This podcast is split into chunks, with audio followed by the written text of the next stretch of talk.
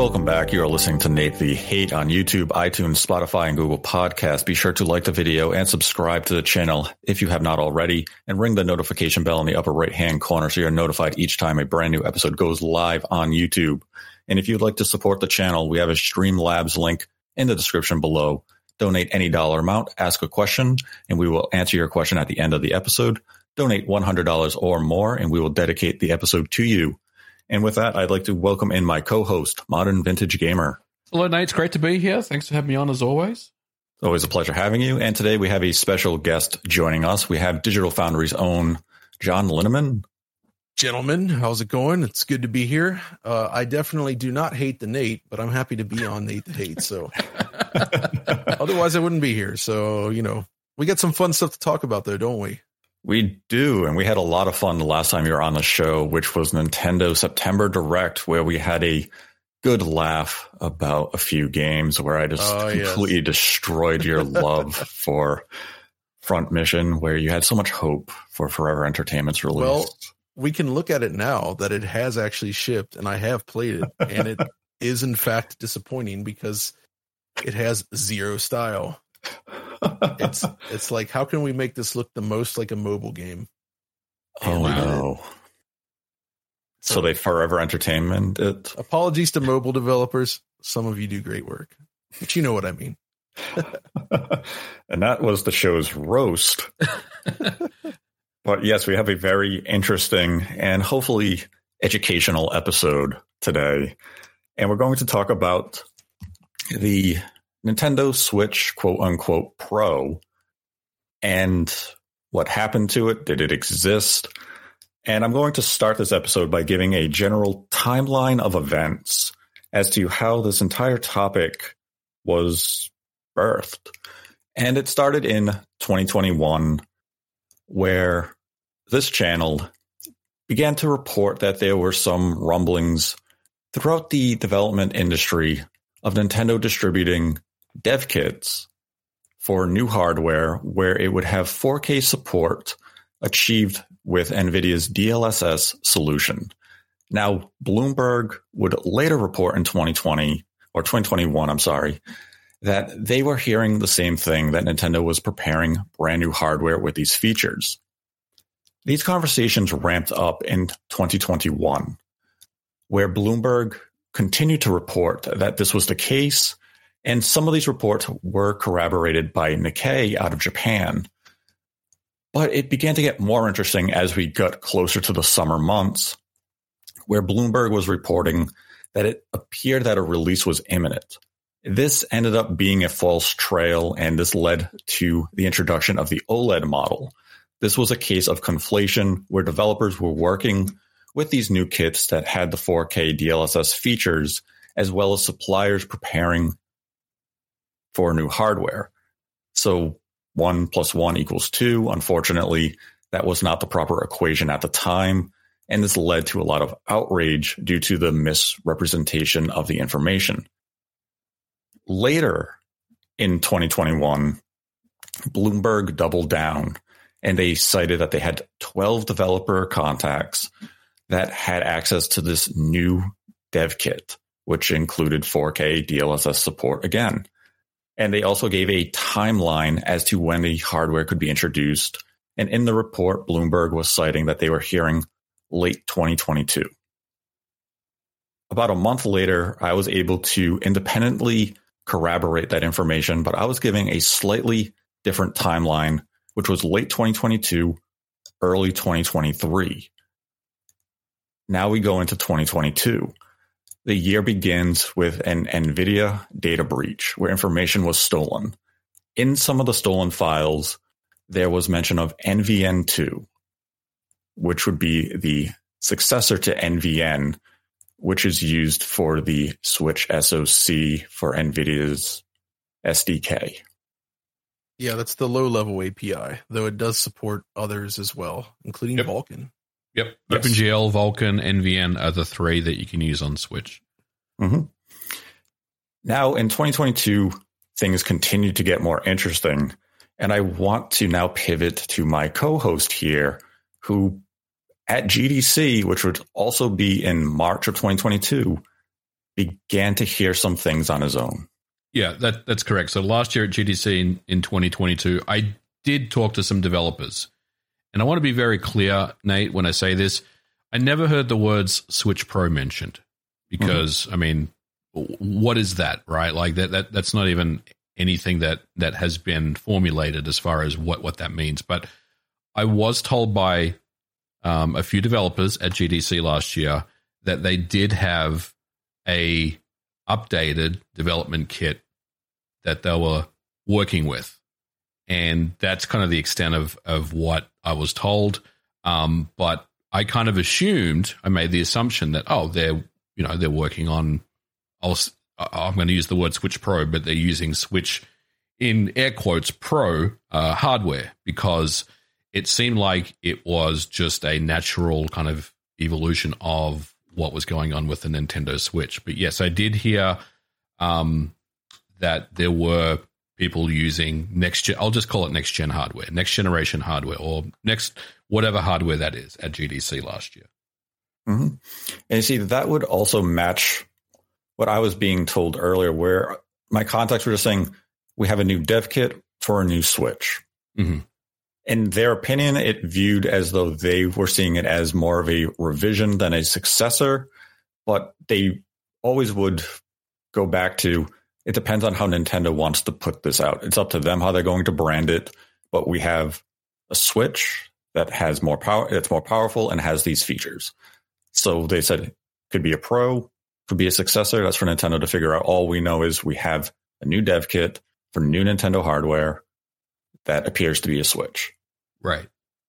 And, you know, I would say the Bloomberg reporting also supported that. That's how they were kind of framing, is that we just have a more powerful Switch that we're working with in their reports.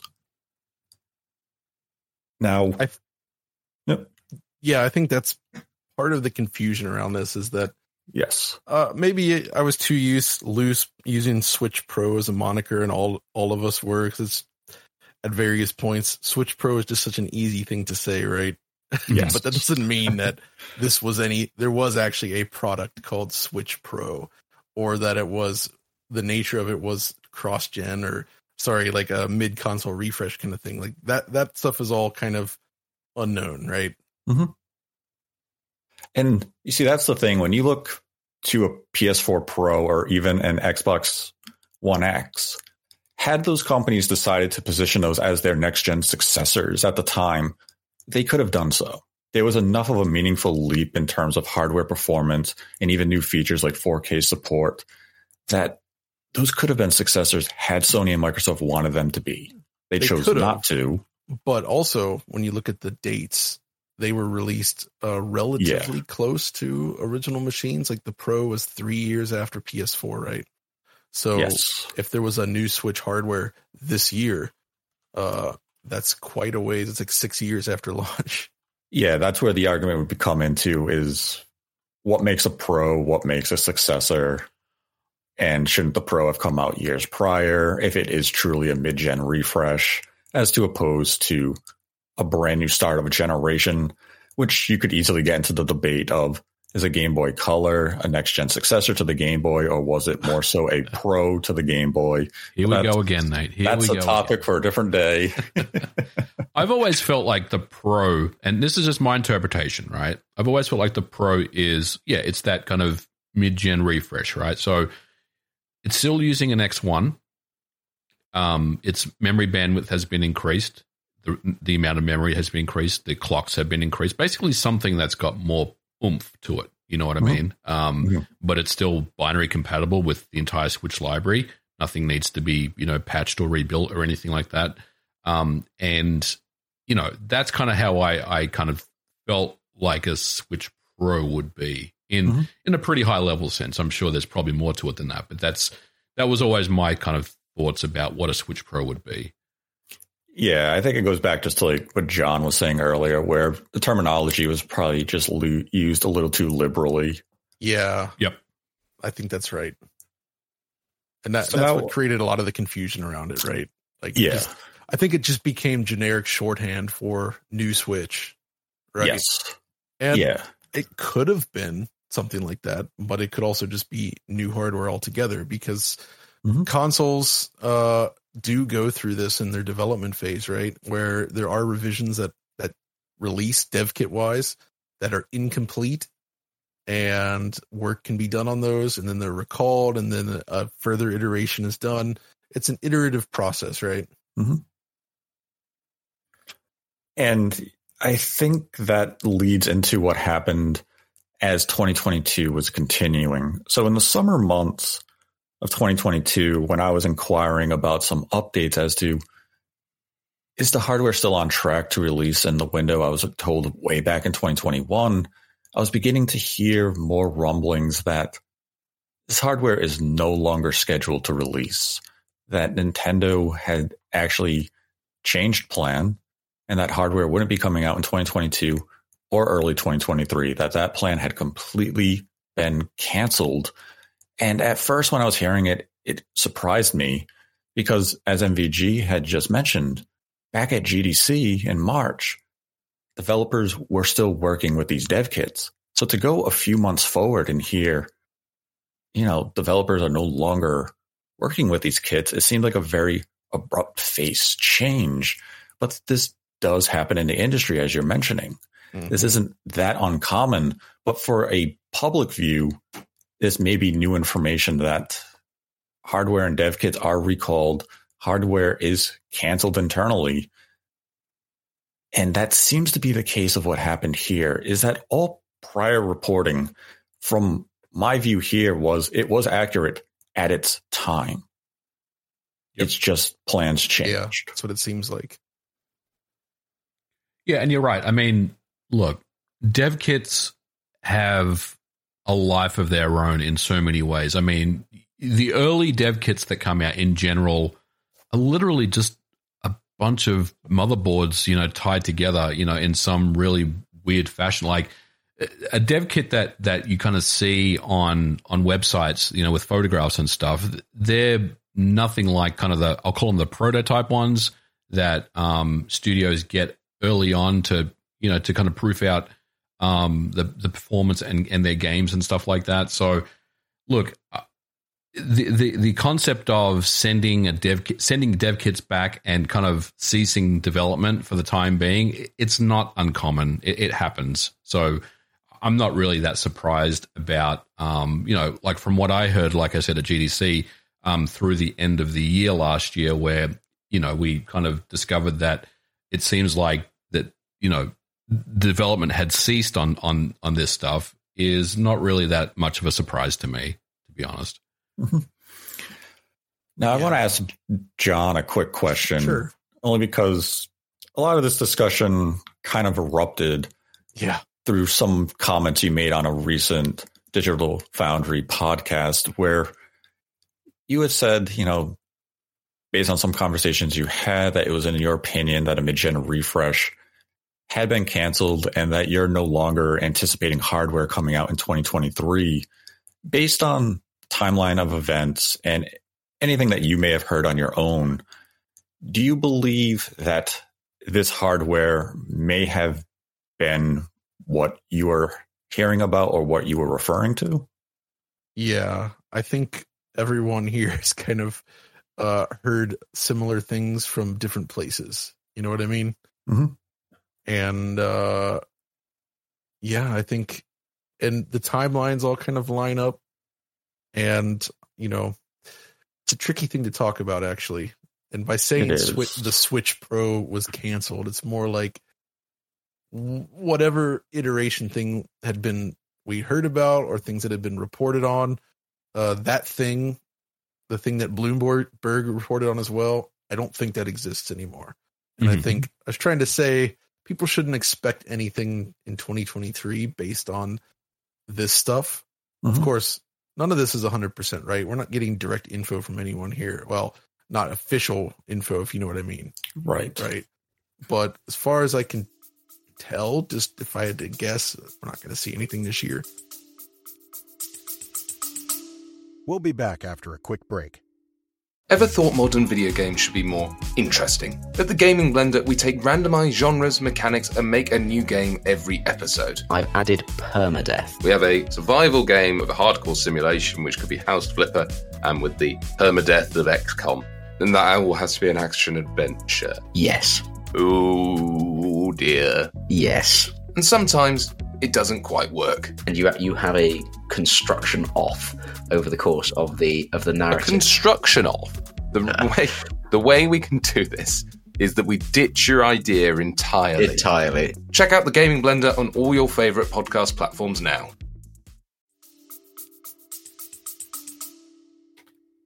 Yeah. Do you think though there'd be an announcement this year though? Um, See that or that potentially is twenty twenty-four. That actually does seem feasible. Right. Especially if we follow the Switch's timeline. I could absolutely see them doing something this fall, you yeah. know, where they roll out some kind of early announcement teaser thing, almost to save the date. Yeah. And then perhaps they do another, uh, you know, sort of demo event mm-hmm. early in twenty twenty-four.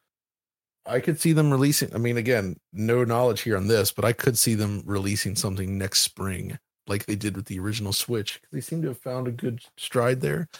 And I wonder if, you know, obviously Metroid Prime four was completely redeveloped, as we know. Yeah. And I almost have to wonder if that's a game that could be used as a launch title. Right. You know, I mean, it's, because it Zelda's like it, doesn't it? Too late, right? Like, yeah, Zelda's coming out right. this year. Uh, that's, and maybe that would even get a port or like an enhancement, right? I could see that. But mm-hmm. as far as launch stuff is concerned, it feels like Metroid Prime four would be a really good fit for that if it's actually ready. Mm-hmm.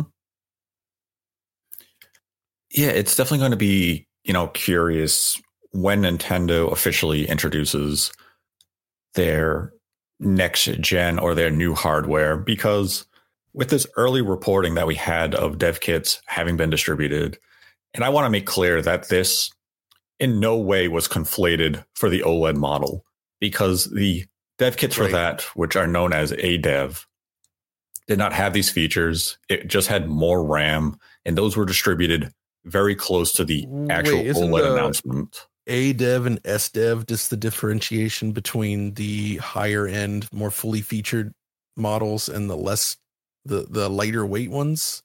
I know the mm. S dev kits are are the much thicker Switch. Yeah, right? they, they they were the first ones to come out that had. Um, I mean, it was like like a steel cage almost, right? Yeah. Um, but the the uh, the A dev is a dev kit that's based on the OLED model, so it looks exactly like an OLED Switch, but it's a development kit. And the E dev is kind of just a regular oh, Switch dev kit. That's that's what I was thinking yeah. of. E yeah. dev and S dev, right? Right. So the right. A is the uh, the OLED one, right? right exactly. Right, okay. And and I guess yep. the reason why they brought out the A dev dev kit. Um, for all intents and purposes, it's almost the same as an E dev. The only real difference is, is the OLED screen um, right. and, you know, bigger flash and all that sort of stuff. I suspect the idea there was just so developers can develop on that unit and see what the game might yeah. look like on that screen. Yep. Because there are things to consider mm-hmm. if you're designing for that. Of course, yeah. And I know that um, they added some some things that they would test for with regards to things like burn-in and stuff like that. So the reason why I guess they brought the A dev out was so developers could get an idea of, um, you know, burn-in implications and stuff like that on the OLED screens. But other than that, it's pretty much the same as right, right. the uh, the E dev.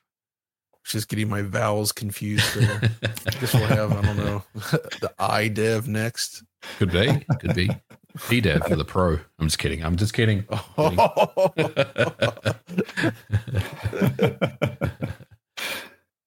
So yeah, there was there was no means of conflation between the A dev kits and these other dev kits, which had D L S S functionality, as the A dev kits did not have those features. Because I saw some people speculating that the mid-gen refresh that you had spoken of, that, you know, may or was no longer planned, that they believed you were referring to the OLED model, which, mm. as far as I can tell, the OLED model was never planned to be anything more than it was. It came out exactly as it was always intended. Yeah, I think the OLED model was always its own thing. There was never, it was never downgraded to something else. Right. Mm-hmm.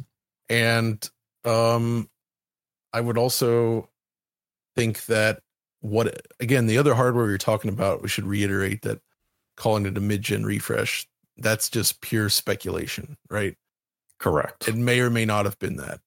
And so I think that's that's some of the confusion. There was just different hardware is what we've heard about. Yeah, and it was just probably to simplify the conversation around it, was just to say, let's call it a Switch Pro.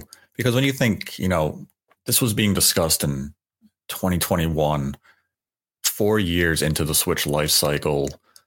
And if you would have had Bloomberg already reporting that next generation Nintendo hardware dev kits had gone out to developers four years into the cycle, you probably would have had people reacting saying, oh, no, it has to be a mid-gen refresh. It can't already be a successor. We just started this generation. The Switch is selling so well. Why would Nintendo really be kickstarting their next successor this early on? But now, six years into it, it makes more sense to think that Nintendo was already starting to their work on a next-gen successor. And this was, you know, pre-pandemic, pre-component shortage, yeah. cost rise, war, a lot of external factors that could have had an influence on what ended up happening with this hardware and led to its cancellation. And I naturally have to bring this up because I know it's going to be a question. It's going to be something listeners are thinking about, is that in the NVIDIA breach, there is a mention of an S O C codenamed Drake. And Drake has ray tracing. It has D L S S. So naturally, it would sound as though the dev kits that we have been discussing up to this point would be equipped with this Drake S O C. But obviously, you know, none of us have firsthand confirmation of what the S O C was in these kits. We could right. only assume, just as anyone else is assuming up to this point. Yep. Yeah, that, that's true. I mean, again, I was, I don't know, I didn't know specifics about what what these dev kits had as far as hardware. Again, mm-hmm. I kind of assumed that it was just, it was still X one, but they had made some uh, performance boosts in spe- specific areas where the Switch kind of struggles, especially around things like memory bandwidth and, and, and RAM and stuff like that. But um, you're quite right, Nate. I mean, it, it really could be anything at this point. Um, it could have been the new S O C as well. See, I do wonder if what Nintendo was working with and had distributed with these kits, it had, you know, all the features we discussed, and maybe the S O C simply evolved, became more efficient over time. And that is where Nintendo issues a recall, because they're going to distribute better kits, but they also pivoted on the hardware itself. Not necessarily right. the concept, but just a certain element of it. And that's why it's what it was intended for twenty twenty-three.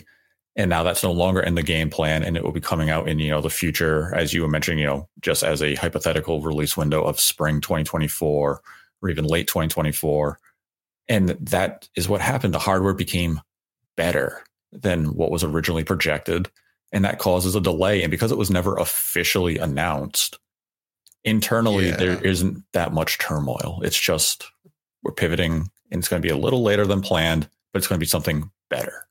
Yeah, and conceivably, this all just sounds like a normal console cycle. When, like mm-hmm. you mentioned mm-hmm. before, you know, this the rumors were coming out after the Switch was already four years old at that point, right? Mm-hmm. And you know, it takes time to design these machines, so uh, I can see where the confusion over it being a mid-gen refresh thing would have come from. But in looking at it now, it's like, oh yeah, it makes sense that whatever that was would just be in a new console, right? Yeah, like. Because it, they, they would have been working on something, I yep. think it's fair to say. Mm-hmm. And yeah, that's that's typically the sort of rollout time period. You know? Yeah, and you know, the other thing that I I keep thinking about when I think about, you know, kits were sent back. And look, the thing that I, I always go back to is one of the biggest things that the Switch really needs is good battery life.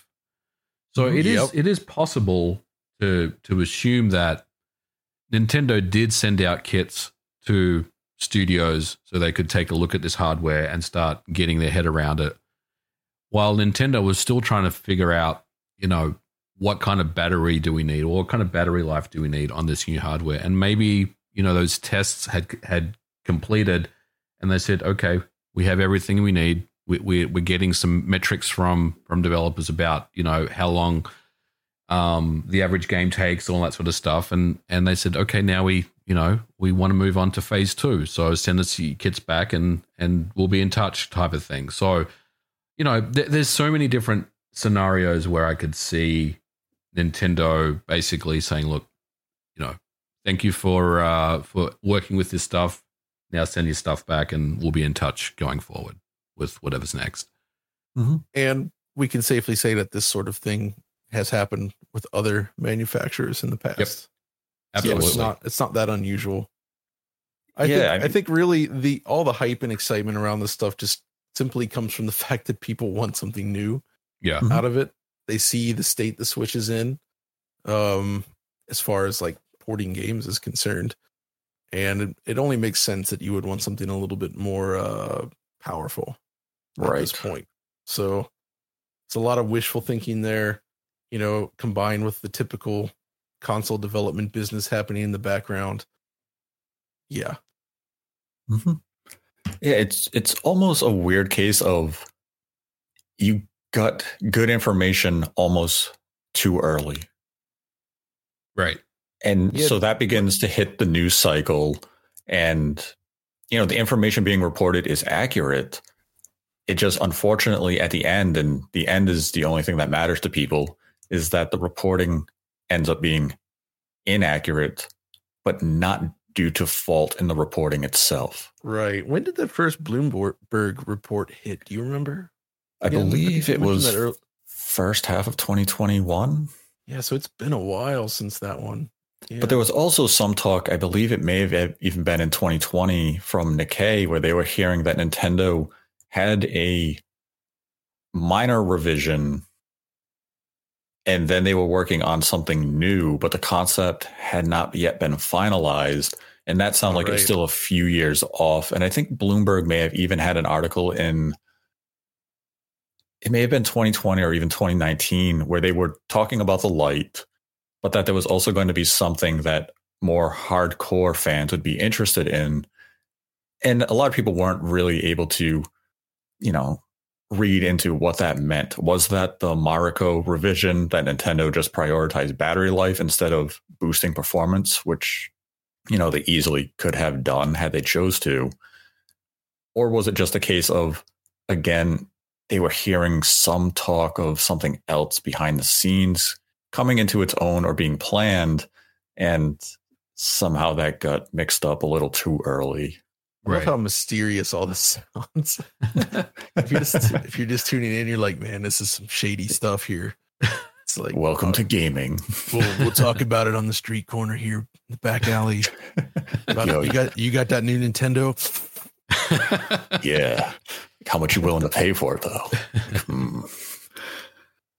But yeah, it's definitely, I guess, like my key takeaway in this, and it's not even just for myself, it's so that others can understand the situation in its entirety, is that what was being reported was accurate information for its time. That these kits did exist. New Nintendo hardware was discussed and sent out to partners. And at some point in twenty twenty-two, Nintendo made the call to recall these dev kits and cancel the intended plan of bringing out that hardware in twenty twenty-three. And I know people are going to say, well, what does that make of the S O C that we saw leak in the NVIDIA files? It doesn't mean anything changed on that front. The N V N two S O C, known as Drake, can still be in development at NVIDIA. They can still be testing it, and it could just be repurposed for whatever Nintendo has coming next. Oh, yeah.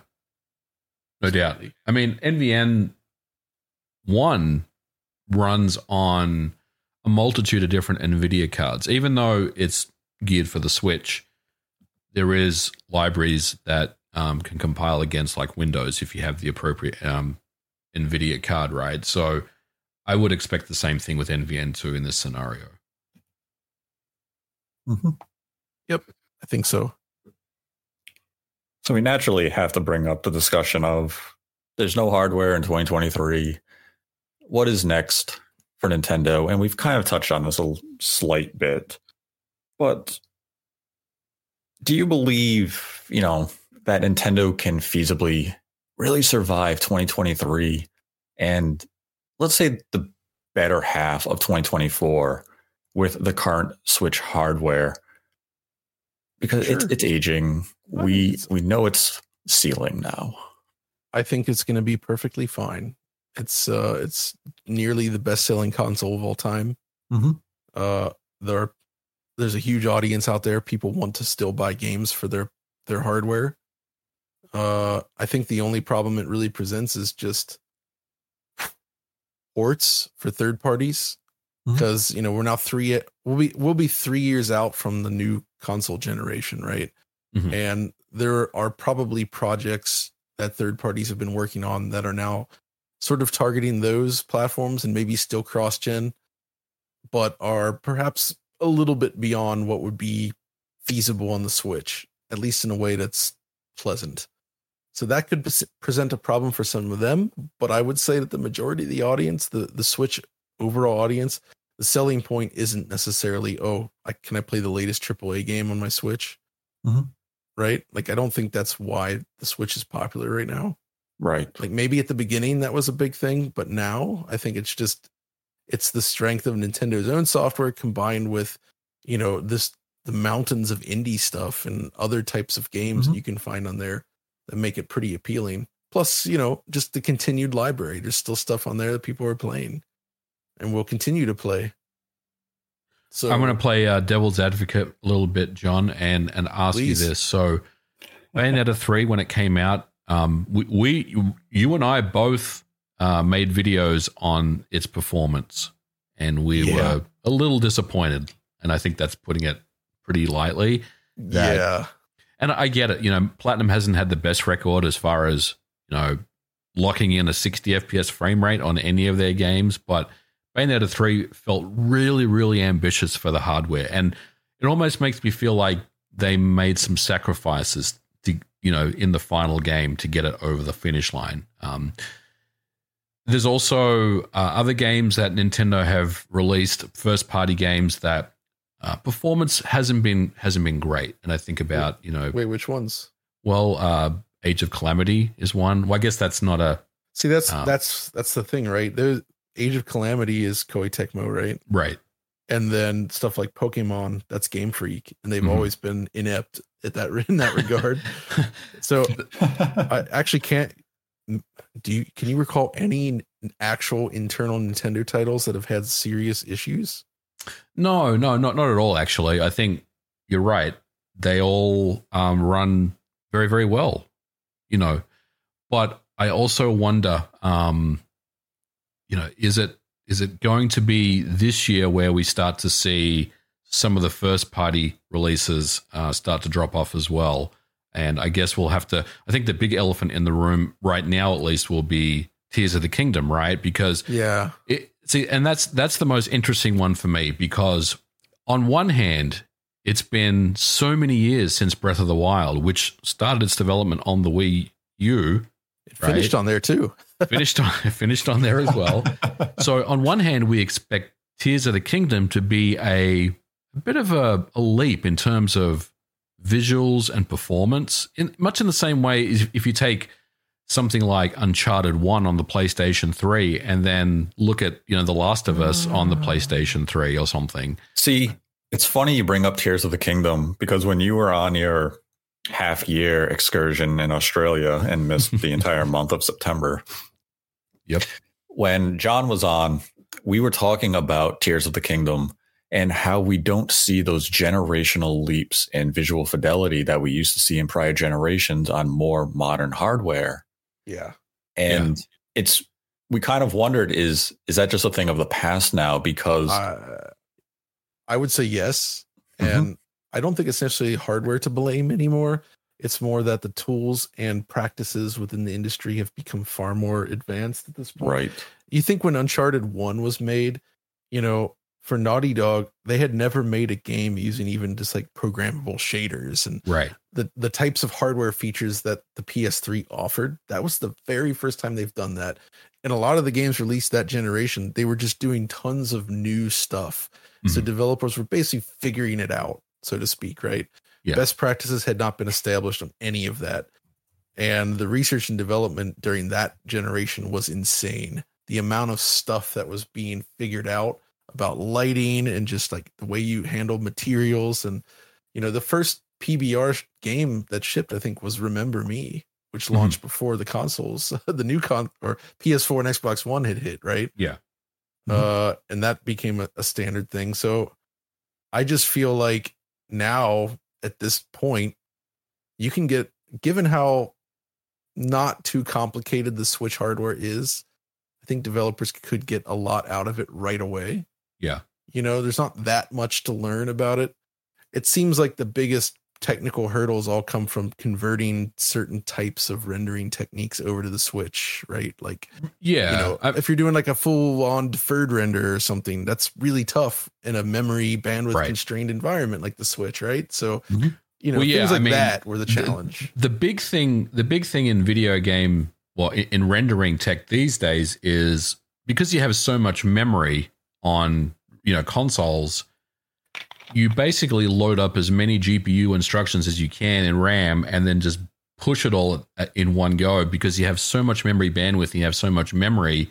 But obviously on the yep. Switch, you don't have that luxury. You yeah. have to just keep that pipeline, that really kind of narrow pipeline fed without any type of stalling. And that's that's a, a different way to think about things. I mean, it was the way to think about things, you know, um, probably about seven or eight years ago.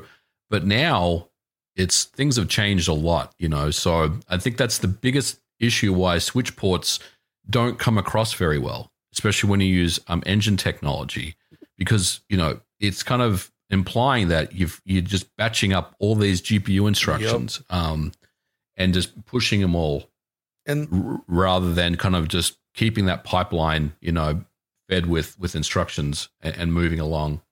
That's the thing that's always interesting to think about with different hardware platforms and why you can't just like take the Switch and compare it to like a, an Xbox three sixty and, you know, make yeah. it a one-to-one situation. Cause you know, the three sixty is a far more dated G P U than what's oh, yeah. in the Switch, but there's yeah. other bottlenecks in the Switch that maybe the three sixty has a little bit less of, you know, mm-hmm. and I think uh, the analogy of calling it literally a pipe, like a yep. pipeline where it's, You you need to get one thing to another place, and there's going to be different bottlenecks along the way, depending on the platform and how fast you can shove that stuff through the pipe. And depending on where you get hung up, that can cause issues with different types of things that you might be trying to draw. So, and the Switch obviously has plenty of limitations, owing that it is a mobile thing that's designed to consume less than like ten watts or whatever. Which is nuts, by the way, when you think about when you look at the power consumption of the more powerful consoles out today versus what the Switch has. Uh, mm-hmm. It is it's the Switch is dated, but I still f- somehow find that type of hardware running nice looking games at sixty frames per second in many cases to be like just still somehow magical. I don't know. Yeah, it's it's cool. Like when I. Yeah. I loaded up Burnout Paradise recently on the original Switch, and you just see a game like that running at sixty F P S on a mobile platform. And it, I don't know, I think it still looks good. You're like, wow, this is pretty cool. So I don't know. I feel like that.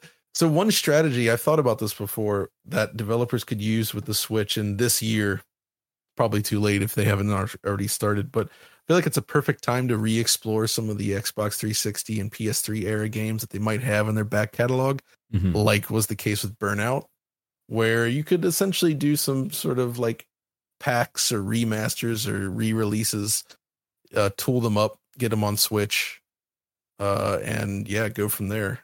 And I bet you could sell some pretty decent amount of copies of some of those games because the nostalgia is kicking in for that mm-hmm. era, right? So I think people seeing some top three sixty style games, like imagine if Activision was just like, What if we did the the Black Ops trilogy on Switch right now? Something they, like that. They already exist, right, on the Wii and Wii U, don't they? Uh, uh well, the Wii Ops, the Wii game is its, is its own thing, right? It's yeah, not actually, yeah. But Black Ops two was actually on Wii U. Yep. Mm-hmm. Uh, Black Ops three, I could take it or leave it, and four is obviously totally different. But even if they just did Black Ops one and two, like as a package, they would make bank on that on the Switch. I'm one hundred percent positive. Yeah, because I mean, it would really have no competition. You yeah, would, exactly. So you definitely have a large market who would pick up those games, even just for the online multiplayer, to play it portably in handheld mode. People love uh, those games. And I think there's a, there's a lot of games that are ripe for that on the current Switch that if they had the foresight to develop them for release in like twenty twenty-three, uh, you could probably make some bank on, on those games during a time when cross-platform becomes more difficult, right? Like any studio is right. designing a Series X P S five game right now. It's mm-hmm. still like targeting Xbox One is now the equivalent of targeting Switch, you know, three years ago. If yeah. you know what I mean, right? Like yes, it's right. Yeah. So yeah. See, that's that's gonna be the interesting thing, I think, for twenty twenty-three and twenty twenty-four leading up to when Nintendo does introduce new hardware, is that you're going to see third party support wane in terms of those big triple A releases, because it's just not practical to target the Switch hardware when you really want to take advantage of all those bells and whistles on the Series X and the PlayStation five. So that's where you're seeing games like Dead Space Remake, Resident Evil four Remake. They're just not possible on the Switch hardware. And I'm sure partners are communicating with Nintendo of, we would love to put these games on your platform, but you need to give us hardware to make this happen.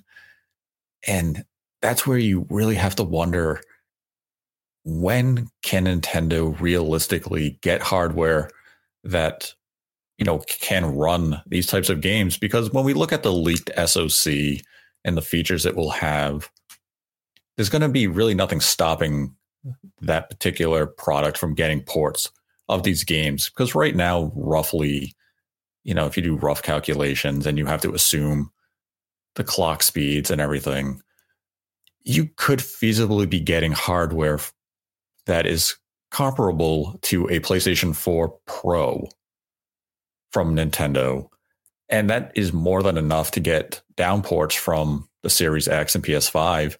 But it's almost as though Microsoft did Nintendo a favor in this case with the Series S.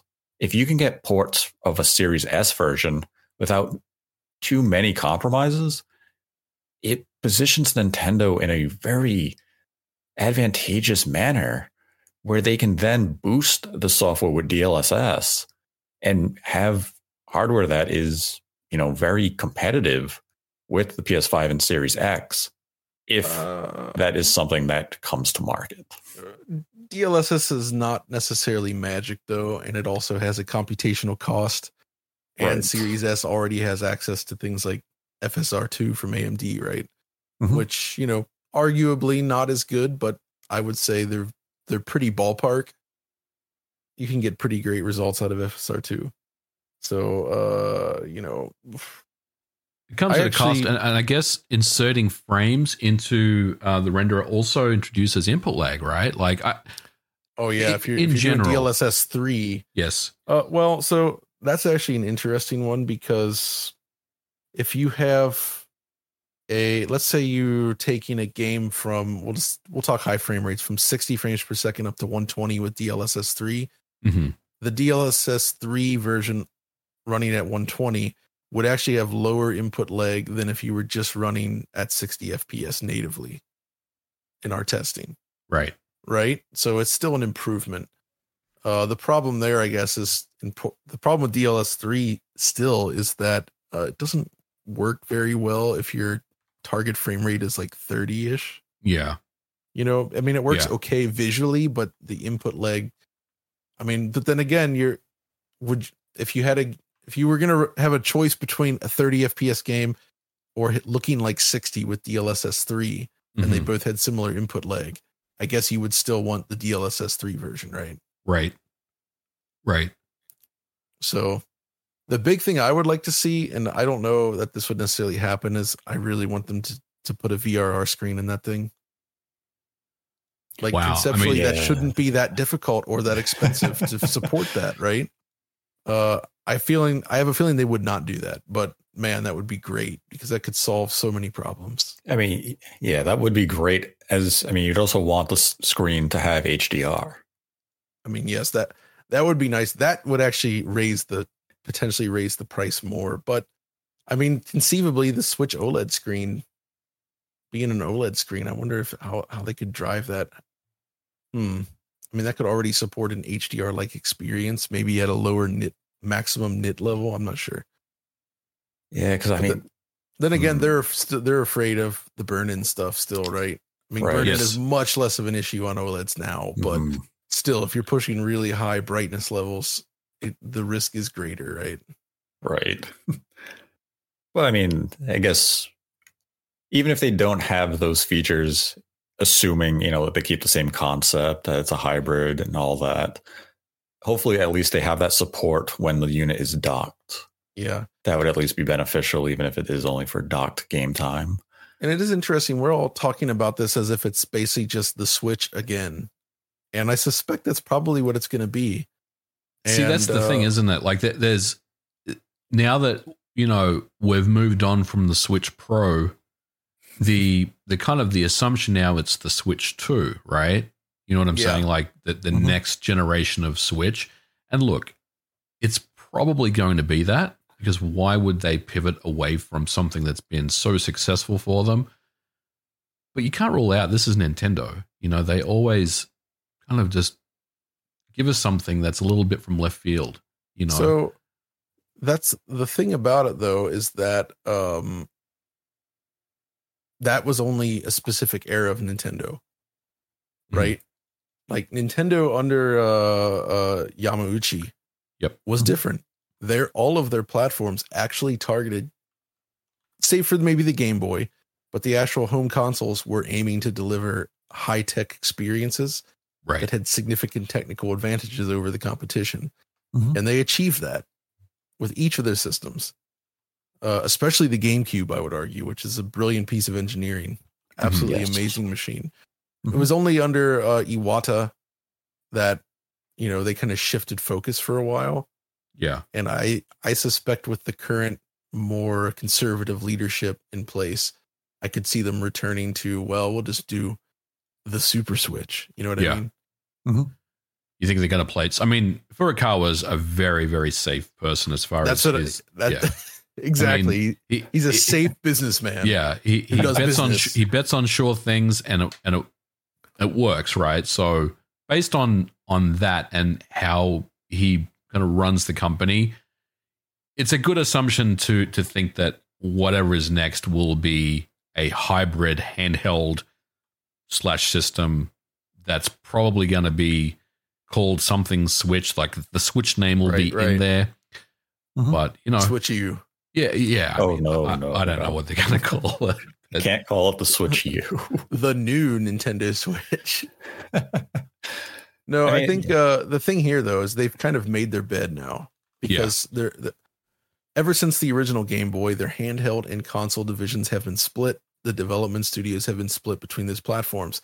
They mm-hmm. finally consolidated them with Switch. There is no way in heck I could see them wanting to go back to that split model. Right. Because that just demands so much more resources from your development teams to keep yeah. the pipeline fed, especially given the complexity of modern games. Right. Right. Like. Uh, I think that's why the things seem a little bit dry on the Switch in the last couple of years. I mean, they're still putting out stuff, but it's just they they kind of blew their load early, if you will. They mm-hmm. had a lot of good stuff in development, and they were it strategically aligned with when the Switch launched, so they were mm-hmm. able to just get all that stuff out pretty fast. And then those teams all went back to the drawing board, and it's time to build something new, right? Yeah. Uh, and I'm sure now it makes me think if they have a new console, hopefully in the works for next year. Uh, you would imagine that they've been building stuff up in the background. You know, Tears of the Kingdom's hitting Switch, but what else do they got? Yeah. What what what's in store for Mario? That kind of thing. Right. Uh, yeah. So remember, Mario Odyssey showed up kind of right at before the Switch launched as like a reveal thing, right? Uh, and we haven't seen much else from them that's truly original. I would suspect that the Bowser's Fury add-on that we saw with that uh, three D World re-release, I wouldn't be surprised if that served as a model for whatever they're doing next, right?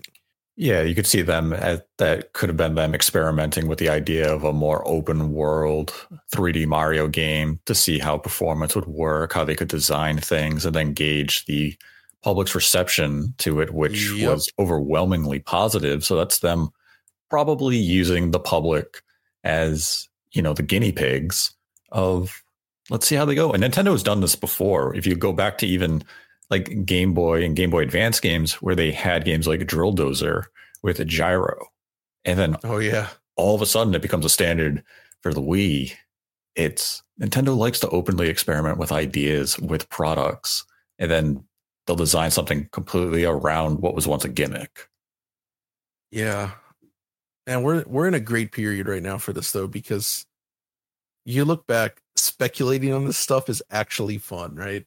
Mm-hmm. The the the period before a reveal is actually fun. So let's just take a moment to to celebrate the fact that we're here. There's going to be something more. We don't know exactly what it is yet, but it sure I is fun so to talk too. about it. I think so, too, because, I mean, look, they have to be thinking, if we do... You know, if it indeed is a, a Switch two or a new Switch, that is a new, you know, a generation leap, then what is the big thing that is going to entice people to to migrate, right?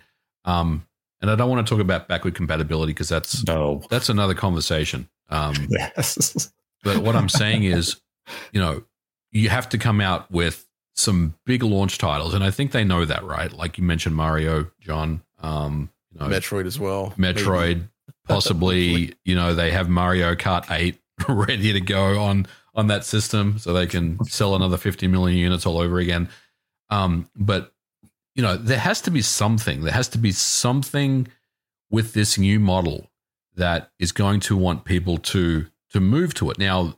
People like us, we're going to jump on it immediately because, you know, we're, course, we're tech yeah. heads and we love this stuff.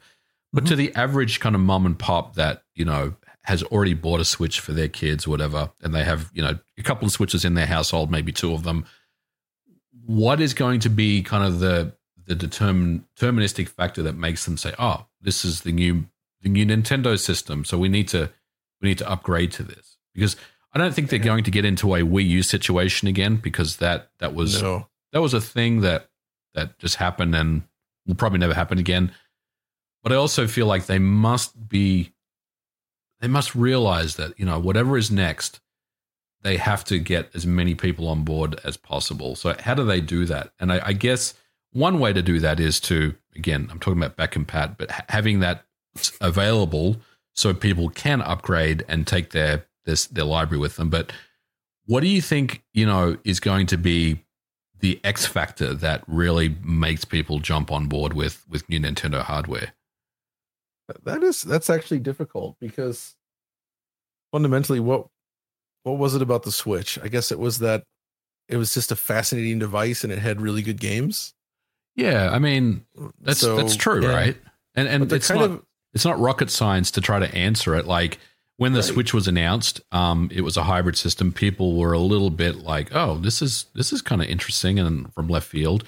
But you're right; they had Mario, they had they even had Skyrim. Remember? Um, oh yeah, you know, uh, and that was that was a big thing. So I guess if they have the buy-in from, you know, some third parties, and I'm sure they do, plus a a strong first party launch lineup, then that is probably enough for them to to get things moving.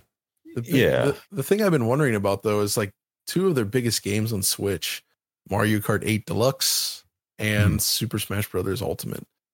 Uh, how do you? What's the future of those series? Ooh, that's the I million mean, dollar question. Smash, for instance, I kind of feel like Smash is over. I don't think Sakurai has another one in him. And where do you even go from that point? Right. Yeah. And then Mario Kart, I do think you could follow that up with a pretty cool Mario Kart nine. Uh, but still, Mario Kart eight is like the ultimate Mario Kart in many ways. Mm-hmm. So it just it feels like that's going to be a tough question for them to answer now, is like, how do you evolve that? Also, Splatoon, I would say Splatoon three is very good, but they've kind of uh, it's kind of run its course, right? It is what it is. It's yeah. huge in Japan, but like, mm-hmm. if if can Splatoon four just be that again, or do they have to shake it up? Like, I feel like they're right. They same with all the Warriors stuff. You know, they yeah. did like the Hyrule Warriors on the Wii U, and then they were able to continue this on the Switch. And there's so many franchises that they've been able to continue, but it kind of feels like they're reaching sort of a dead end point. And traditionally, the upgrade was like new graphics. Yeah. Uh, but is that going to, I don't know. I, I just, I just don't know what they're going to do next. Yeah. If, if it's just more of the same in terms of hardware, right? Right. It feels as though like they need some new innovations when it comes to game design to some of these iconic franchises. Like, as you mentioned with Splatoon and Splatoon three, it feels as though when they go to Splatoon four, you have to, you have to introduce a new gameplay mechanic that is exciting and fresh. Just like oh, when Splatoon came out, it was such a fresh new take on the genre. It was something unlike anything we've ever seen, and now it's just becoming very iterative. How about how about this? This would be cool. What if the world, the hub world of Splatoon, was directly linked to all uh, matches happening within an instance, and you could like just Ooh. see matches happening in other scenes that you could then jump directly to? I don't know. Just spitballing here. I'm just imagining what could you do with more hardware power, and like just create a more connected, uh, mm-hmm. open environment mm-hmm. where you actually see things happening around you instead of everything being segmented. Yeah, uh, if you really, yeah, if you make it feel or, like a singular living world. Imagine like uh, you're playing some single player levels, and like they they have an instance of multiplayer like running in the skybox below you or something. I don't know, just something silly like that. I mean, but you see, just fun to dream. It is fun to dream. I mean, even like Smash Brothers, as you brought up, I mean, the game is called Smash Brothers Ultimate. Yeah. Where do you Where, go beyond that? And right. you look at all those third party characters that they license into this project. It's hard to envision them topping that roster. And that's where it feels as though the next iteration almost has to be a reboot. They have to yeah, sma- it can't just be more Smash the way it's always been. Right. But they then you get into a situation something. where if it's not that, the purists are going to be angry. Mm-hmm. Uh, like my thought was like, well, I would love to see it transition into full three D movement with a Z axis movement, like more Power Stone, uh, but oh, with Smash yeah. roster. But I don't think that would fly with the Smash faithful. They would hate that. So I don't think Nintendo would want to do that risk. And then who would even do it? I don't think Sakurai's up for it, and it's maybe, but I'm sure there's other people within that could graduate to that position. Mm-hmm. But then would, would they achieve the same kind of, I don't it, Smash specifically is a really tough cookie. I think I, I just yes. don't see how they can keep that franchise going in any way that's new and, and pulls in the audience. Maybe they would just release Smash Brothers Ultimate again. uh like Smash Brothers Ultimate four K or something, but yeah, make it live, like a live service game. Oh, please no. Hey, that'd be new. But yeah, I mean, it's not doing that. Probably not. But that's that's the thing with like new hardware is you start thinking of the new ideas they can do for games. And even with the Switch, one of the games that people were really curious about how it was going to evolve and change was Pokemon, and we've learned that it has evolved in a gameplay sense, which is cool. That type yeah. of gameplay is new and different, and they probably couldn't have done that. Well, they could have done on the Wii U, but any prior hardware, no, mm-hmm. uh, any prior portable hardware, right? But yeah, it's pretty technically junky. Yeah, it's but you had so much, you had so many hopes and dreams of, wow, this is going to be the first H D portable Pokemon. We're going to get open world. I mean, I had a friend who was convinced it was going to have visuals that would be comparable to Xenoblade Chronicles X, and I kept telling him not watch the trailers before they went on. He was like, he's like, this is what they're going to look. I'm like, no, they're not. I was like, it's going to look like an. It's going to look like Sun and Moon, but in H D. I was like, think of like a Tales of game. It's going to look like that. He's like, no, it's definitely going to look like X. And then yeah, the trailers came out and he's like, yeah, you were right. It's like, I don't know what modern, I was expecting. Modern Tales games look a lot better than Pokemon, though. Let's, let's be honest. You look at Tales of Arise, it's uh, oh, it looks great. That's, that's generational leap over Pokemon. Yeah. So he, his dreams were shattered quite quickly there. But hey, maybe on new hardware. No, don't even say it. Don't say it. It never. It will never happen.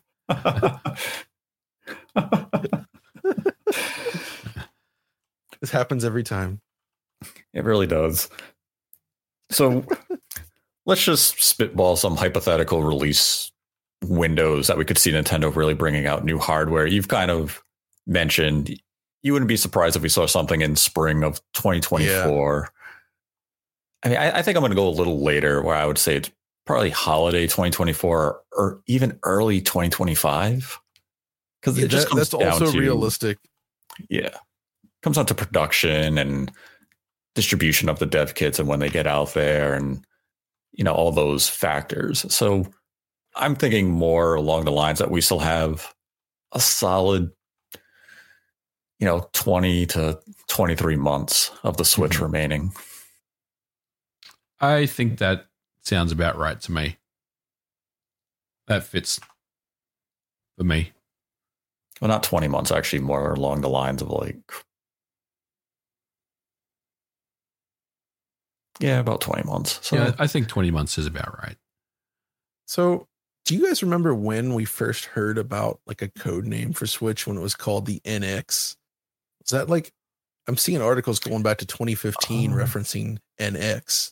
Yes, that's when in, Nintendo put that out in a financial report that they were working oh. on a next gen concept known as N X. But we also have to keep in mind that is when the Wii U was already tanked. In the toilet. Oh yeah, that's true. They don't they don't really need to do that strategically right now.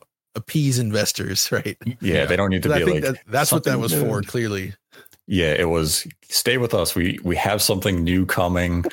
don't don't desert us yet. We understand this hardware is terrible and we're gonna drop it as soon as we can. Yeah, that was just them calming investors and appeasing them. So they don't have to do anything like that this time around. So I do wonder if they're gonna go more of that approach that we saw with the Switch of we're going to reveal this thing six months before we launch it.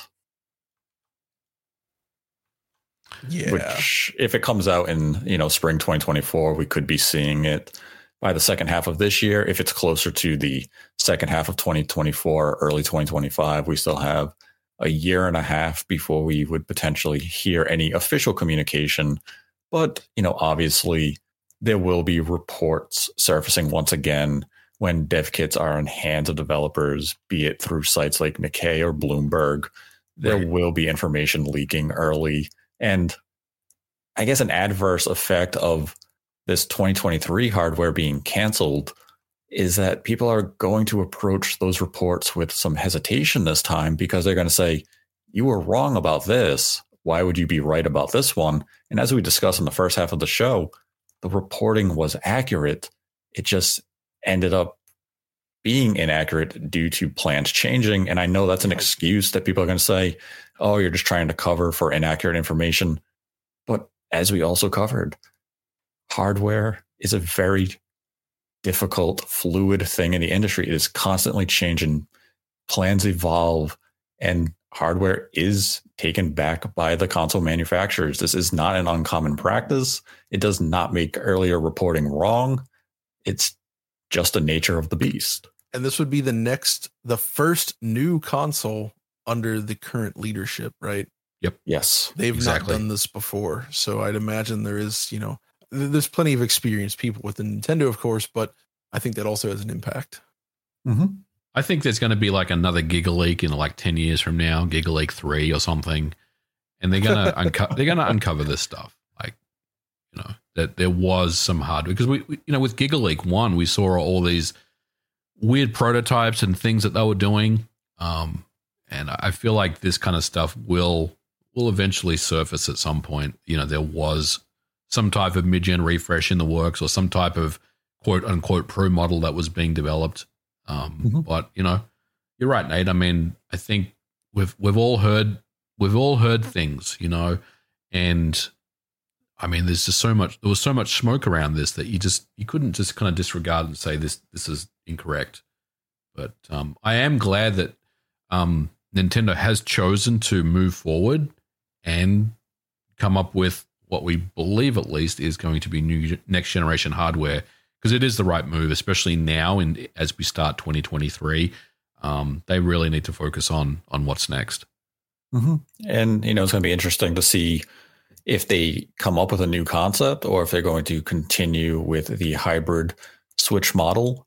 And what, what do you guys think it's going to be? I think it's going to be a hybrid model, but I'm playing it safe as well. But what do you think is is going to happen here? Go ahead, Nate. You um, first.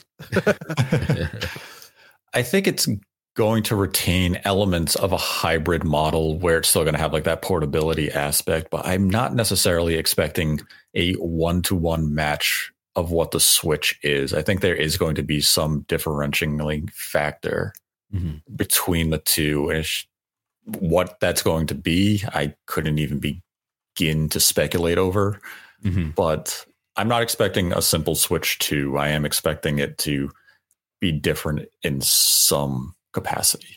Yep. Indeed. What about, John, what do you got? Uh, I think it's going to be more Switch. Yeah, and, probably. You know, it's going to be it's going to be a continuation of what they've been doing, uh, but better, faster. You uh-huh. know? And it's going to be designed to. I, I mean, I think the big thing here is that they don't want to lose the third party support they gained, and they need to make something that is still feasible for developers to target if they're doing, you know, modern games like current gen only. Right. Yeah. Uh, and I think, you know, th- that means it has to be able to support the features of Unreal Engine five to some degree. I mean, Unreal Engine five exists on Switch as is, but what I mean specifically is it needs to support Nanite, Lumen, virtual mm-hmm. shadow maps, all that stuff mm-hmm. uh, to some degree, which that is, that is actually a tall order though, because even on Steam Deck, that's uh, it's pretty difficult. right now in terms of hitting performance, right? So, but I think it's really important that they get that right, because without it, it's not good. They also need to make sure that it does at least support four K T Vs properly. I don't expect native four K games, and, and that would be a waste. I'm sure D L S S would make sense given that, you know, they're partnering with NVIDIA, presumably, presumably. Mm-hmm. We don't know for sure, but, you know, I think we can guess. Uh, I'm actually not confident that they'll have hardware ray tracing features, though. Whether yeah. or not the S O C supports it, that's one I think, thing, but whether they I, allow it. Mm. Right. I, I think it's it's something that they've been playing around with, like in the lab. But as far as final hardware goes, I'm not sure if it's gonna if it's gonna be in there. It's it's such a battery drain. It would yeah. be, right? It's a power sucker. And there's no chance it would be. Well, I mean, it is NVIDIA, but I, I'm thinking it wouldn't be able to compete with the actual modern consoles right now, right? And those mm-hmm. are already, while they can do decent ray tracing in the right hands, they're not exactly super performant in that regard. R D N A two is not excellent at ray tracing. It's a right. bit slow. So, but then again, you know, NVIDIA pushes this stuff. I don't, not that I would expect them to actually have like a dedicated R T core on this S S C. That would be nuts. Uh, right? Like they yeah. wouldn't do that. Yeah. I mean, I that, think. that's the interesting thing with it by going like the hybrid model is, are we going to have certain features dedicated only when it's docked? So let's say it has a limited no. form of ray tracing, but it's only while docked. Mm-hmm. So in handheld mode, it's disabled. I really think Nintendo is a, is opposed to that kind of stuff. Like, I don't think they want to have different versions based on where you're playing. Mm. You well, know, developers don't want that. No, exactly. They don't want that yeah. either. Right. Yeah. That would just be some, a huge pain. Yeah. Like, oh, we have to disable all these features. Because But even going back, you know, again, different Nintendo, but talking to folks that worked on the Game Boy Advance, uh, some of them wanted to do different color modes to fit whether you were on a non-backlit Game Boy Advance, backlit or sidelit model, right? And even that Nintendo would not allow in most cases. They're oh, like, man. Nope, we don't want that. It's one system. So it's, you know, there's a, yeah, that that's the thing. There's a lot of, a lot of uncertainty and possibility that Nintendo could go with this. Like NVIDIA is more than capable of providing, you know, top of the line technology for them. But if it doesn't fit the vision that Nintendo has for the hardware and the type of concept they're going with the hardware, that is what is the determining factor in what we end up getting. So if the hardware is weak, it's not because NVIDIA couldn't provide. It's because of, you know, the specifications that Nintendo had in mind regarding battery life, performance, features. Mm-hmm. Yeah. You know, that laundry list of reasons. But it's exciting times ahead. And I think I think this episode was enlightening and educational as to what happened to this long discussed Nintendo hardware. We've given a timeline of what was happening and what may have happened to cause Nintendo to change plan. And this was by no means an episode to give excuses. It this was an episode to explain everything we knew over the last couple of years, corroborate the information through multitude of sources of, you know, of all of our own, and present the conclusion that we've come to of there will be no hardware in twenty twenty-three. This hardware existed. It just will not come to market. And if they really pulled off that whole mid-gen refresh thing, I'm just curious how well it would have gone, because, you know, different times and all that, but they tried, mm-hmm. they tried this with the D S I. They tried this with the new three D S. Yeah. It didn't, it didn't go well, I would say. Those are nice improvements to the hardware, but in terms of actually making use of like the, the better uh, hardware in the new three D S, for instance, barely anything touched it. Right. Which is a yeah, shame, it'll be, because it's pretty capable. Yeah, it was never really fully utilized. It only and, becomes utilized when you uh, use Homebrew. Yep. Yeah. You can overclock that bad boy for everything. But uh, okay, that's probably enough of that stuff, right? That's another episode topic one day. Well, with that, we can go into some of the Streamlabs questions for the week. And our first one comes from South Coast Horizon, who donated two dollars. And they write, in my honest opinion, or in my opinion, what's the best G T A game? What's your favorite G T A protagonist? Been doing a deep dive on the series, and you can see the ambition progress through game to game up to G T A Online. It's a shame Rockstar stopped development of newer games. High ambitions. What do you guys got? I, I have one, but I want to hear what you guys have. Uh, I mean, probably Vice City. I, mm. I'm a big fan of Nico Bellic from G T A four, personally. Well, yeah, he was pretty good. I liked him. I mean, it's hard to deny the best protagonist is probably the guy from Grand Theft Auto London in nineteen sixty-nine, but uh, might have to go with some. Uh, dang, that's, yeah, I actually, I did like Nico Bellic. That was a cool take on that. And that, that was a good time. I think I did enjoy that. That, that, was, that was.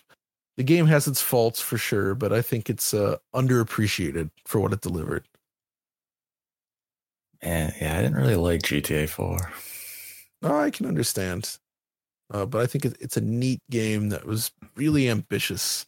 Mm. And I will forever love it for its initial reveal trailer. With Didn't like getting spammed with Scotzi. With phone calls asking to go play tennis, go bowling. So that's one of the flaws. one of them. One of them. But I mean, from the early rumors we have on G T A six, it's sounding very ambitious. It's sounding as though with the protagonist, it's going a new path. So I it am better very be. excited about what they're going to do with that game. If it was anything less than super ambitious, I would be disappointed because they've made so much money on that darn G T A five. Like, come on.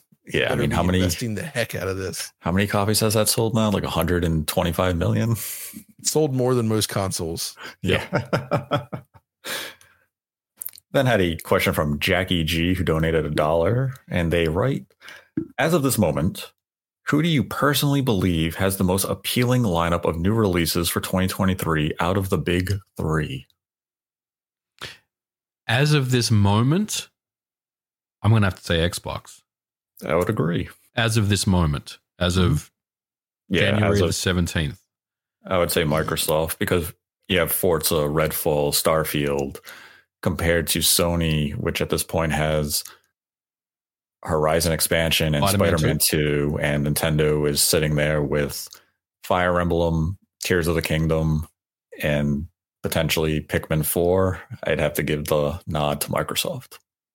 Yeah, I feel like as of January this year, Microsoft definitely That's the best lineup in terms of the most potential games to release. However, that uh, is only a state of play or a Nintendo Direct away, and we've changed our minds. No, you're absolutely right. Yeah. But I feel like the thing here, though, is especially Sony released a lot of games last year. Nintendo released some. Microsoft basically released nothing. Right. Right. Yep. This stuff has been building up to release. And twenty twenty-three has some big games confirmed. And I would hope that there's still stuff that will hopefully maybe get a date late this year. We'll see. I'm still wondering what's up with uh, Hellblade two, mm. given that it was like the first game reveal yeah. for this new generation. Uh, my guess is that, you know, they've just simply upped the scale significantly, which mm-hmm. kind of goes against how the original game was designed to be created, which was like triple A on a budget yep. at a smaller scale. I think they're probably just going full on triple A this time. It seems like it. Plus, don't yeah. forget they engine swapped it to U E five from four, which yeah. I would think the amount of technical debt that they had to figure out there would be significant. So I can see why it's taken them so long. But I also expect that Hellblade two will get a date in the second half of this year. I hope but, so. Yeah, we'll see. It's going to yeah. be a showpiece, though, I think. Yeah, I think this I think is so. the first year where... This is also the first year where Microsoft has a bunch of stuff that's only for the new consoles and P C. Mm-hmm. Like they're yes. finally dropping the boat anchor. The V C R is dead. One, it's dead. It needs to be. That's great. uh, like, I love that.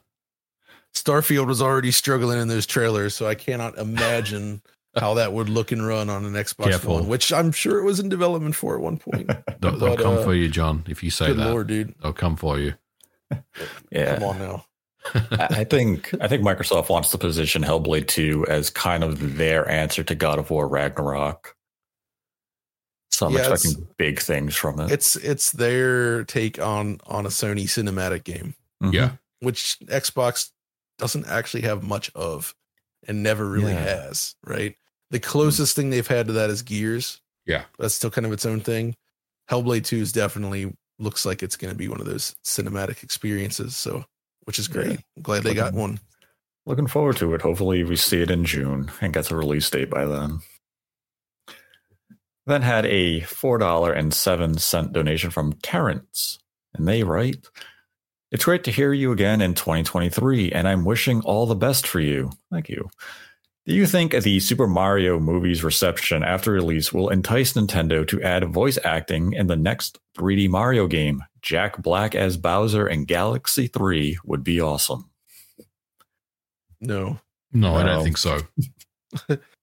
It's going to continue to be, at least for Charles Martinet clips, and yeah. then inevitably it'll become A I versions, generated versions based on Charles Ooh. Martinet's work. No. Oh, no. The dark breaking future out, is here. Breaking out ChatGPT. Yep. Done.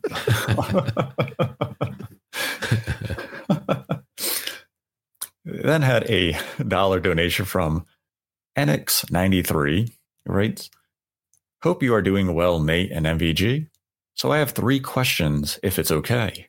Question one, is there any new info on GameCube coming to N S O this year?" There is not. It was something I was hearing whispers of last year, but nothing really substantial enough that I considered yeah. to be credible enough to validate the information. It would be a nice addition if it were ever to happen, but I've nothing just to, to suggest to that, it will. And I, I've said this before, but I feel like GameCube, I mean, we already know a GameCube emulator exists because Nerd has developed one. I mean, that's yeah, you know, exactly. Sunshine um, is, is obviously a, uh, a thing. There are other GameCube ports as well. I don't think that GameCube on the N S O service Um, is something that's going to happen. I think we're just going to see specifically um, specific versions of GameCube releases brought forward. You know what mm-hmm. I'm saying? Yeah, yeah. Whether that, whether they're emulated or um, remasters or whatever they are, I, I couldn't say. But you know, yeah, that's kind of realistically how I, what's left. Yeah, exactly. What's left? Exactly. At least the stuff that you know, right. maybe they could work out some third party deals. But I feel like there's not enough there. On the GameCube, I mean, there's that, obviously things like Eternal Darkness and stuff that they could consider. I don't think they'd ever touch it again. But yeah, there, there's a part of me that feels like that that's more of a, a hopes and wishes thing than than anything else. I mean, there's a lot of great stuff on the GameCube, but it's either already been kind of re-released elsewhere, or right. it's the kind of game that they probably wouldn't touch in that capacity. Like, love it or hate it, I would love to see uh, Metal Gear Solid: The Twin Snakes like uh, re-released yeah. and improved yeah. because I'd like to see you it. know it has performance issues. Uh, that would be cool. I would love mm-hmm. to see that. But you know, things like Mario Kart and Smash Brothers, people would probably enjoy that. But you know, they have Mario right. Kart eight and Smash Brothers Ultimate, which is kind of competing with it in a way. And you know, they could do Luigi's Mansion, but they already, I mean, they put that on three D S. I don't think they would re-release it again like that. Right. Right. There's all those rumors about Metroid Prime H D, so that would probably be its own standalone thing. Mm-hmm. Mm-hmm. Uh, the Pikmin games, uh, Baton Kaitos, that yep. would be nice. Uh, oh, Billy and the Giant Egg, oh, Billy Hatcher, no. yeah, Billy Hatcher, yeah, I'll take that. Giant Egg, Billy Hatcher's Adventure. Hey, if I can get Beautiful Joe in H D or even on a virtual console N S O type solution, I would take Beautiful Joe. Super Monkey Ball got that re-release, mm-hmm. you know. Yes. So it, there's just a lot of stuff that's either been re-released in different forms or or just doesn't warrant firing up the service for it. I mean, you know, I would love to see Skies of Arcadia Legends on there. The, but yeah. again, would we? No, probably right. not.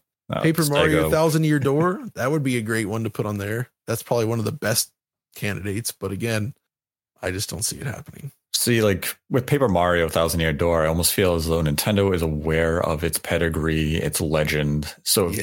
they wanted to bring it to Switch, it would just be a sixty dollars H D remaster. It would be its own thing for sure. Yeah. Yeah. yeah. And then question two is, could Zelda, Wind Waker, Twilight Princess launch in twenty twenty-three despite Tears of the Kingdom? I would go into this year expecting only Tears of the Kingdom. Yes. Yeah. Bang. There's one Zelda game, and it's Tears of the Kingdom. That just doesn't make sense strategically. Whether mm, they have right. that ready to go or not, this is not the year for it. Right. And then question three is, do you believe the reports that there is no major title left in twenty twenty-three? Major title is really up to your inter- own interpretation of what you quantify as a major game. If Pikmin four is a major release to you, then... no, there's still major releases to come. If yep.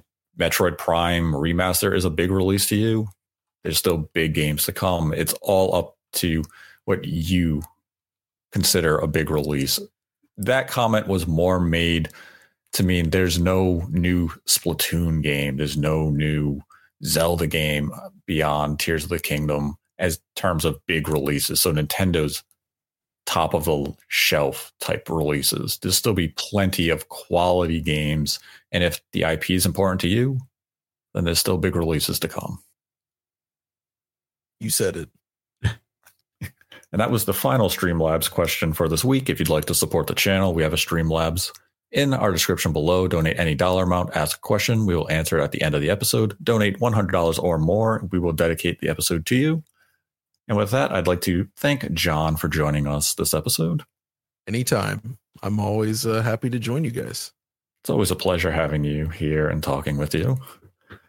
Thank you. And I'd like to thank M V G for joining me, as always. Thanks, as always, Nate. And John, it's always great to chat with you. Thanks for being our guest today. Most definitely. Of course. It's awesome. And if you enjoyed this episode, be sure to give the video a like. If you didn't, give it a dislike. Let us know your thoughts on today's episode in the comments section below. And until next time, continue to embrace the hate.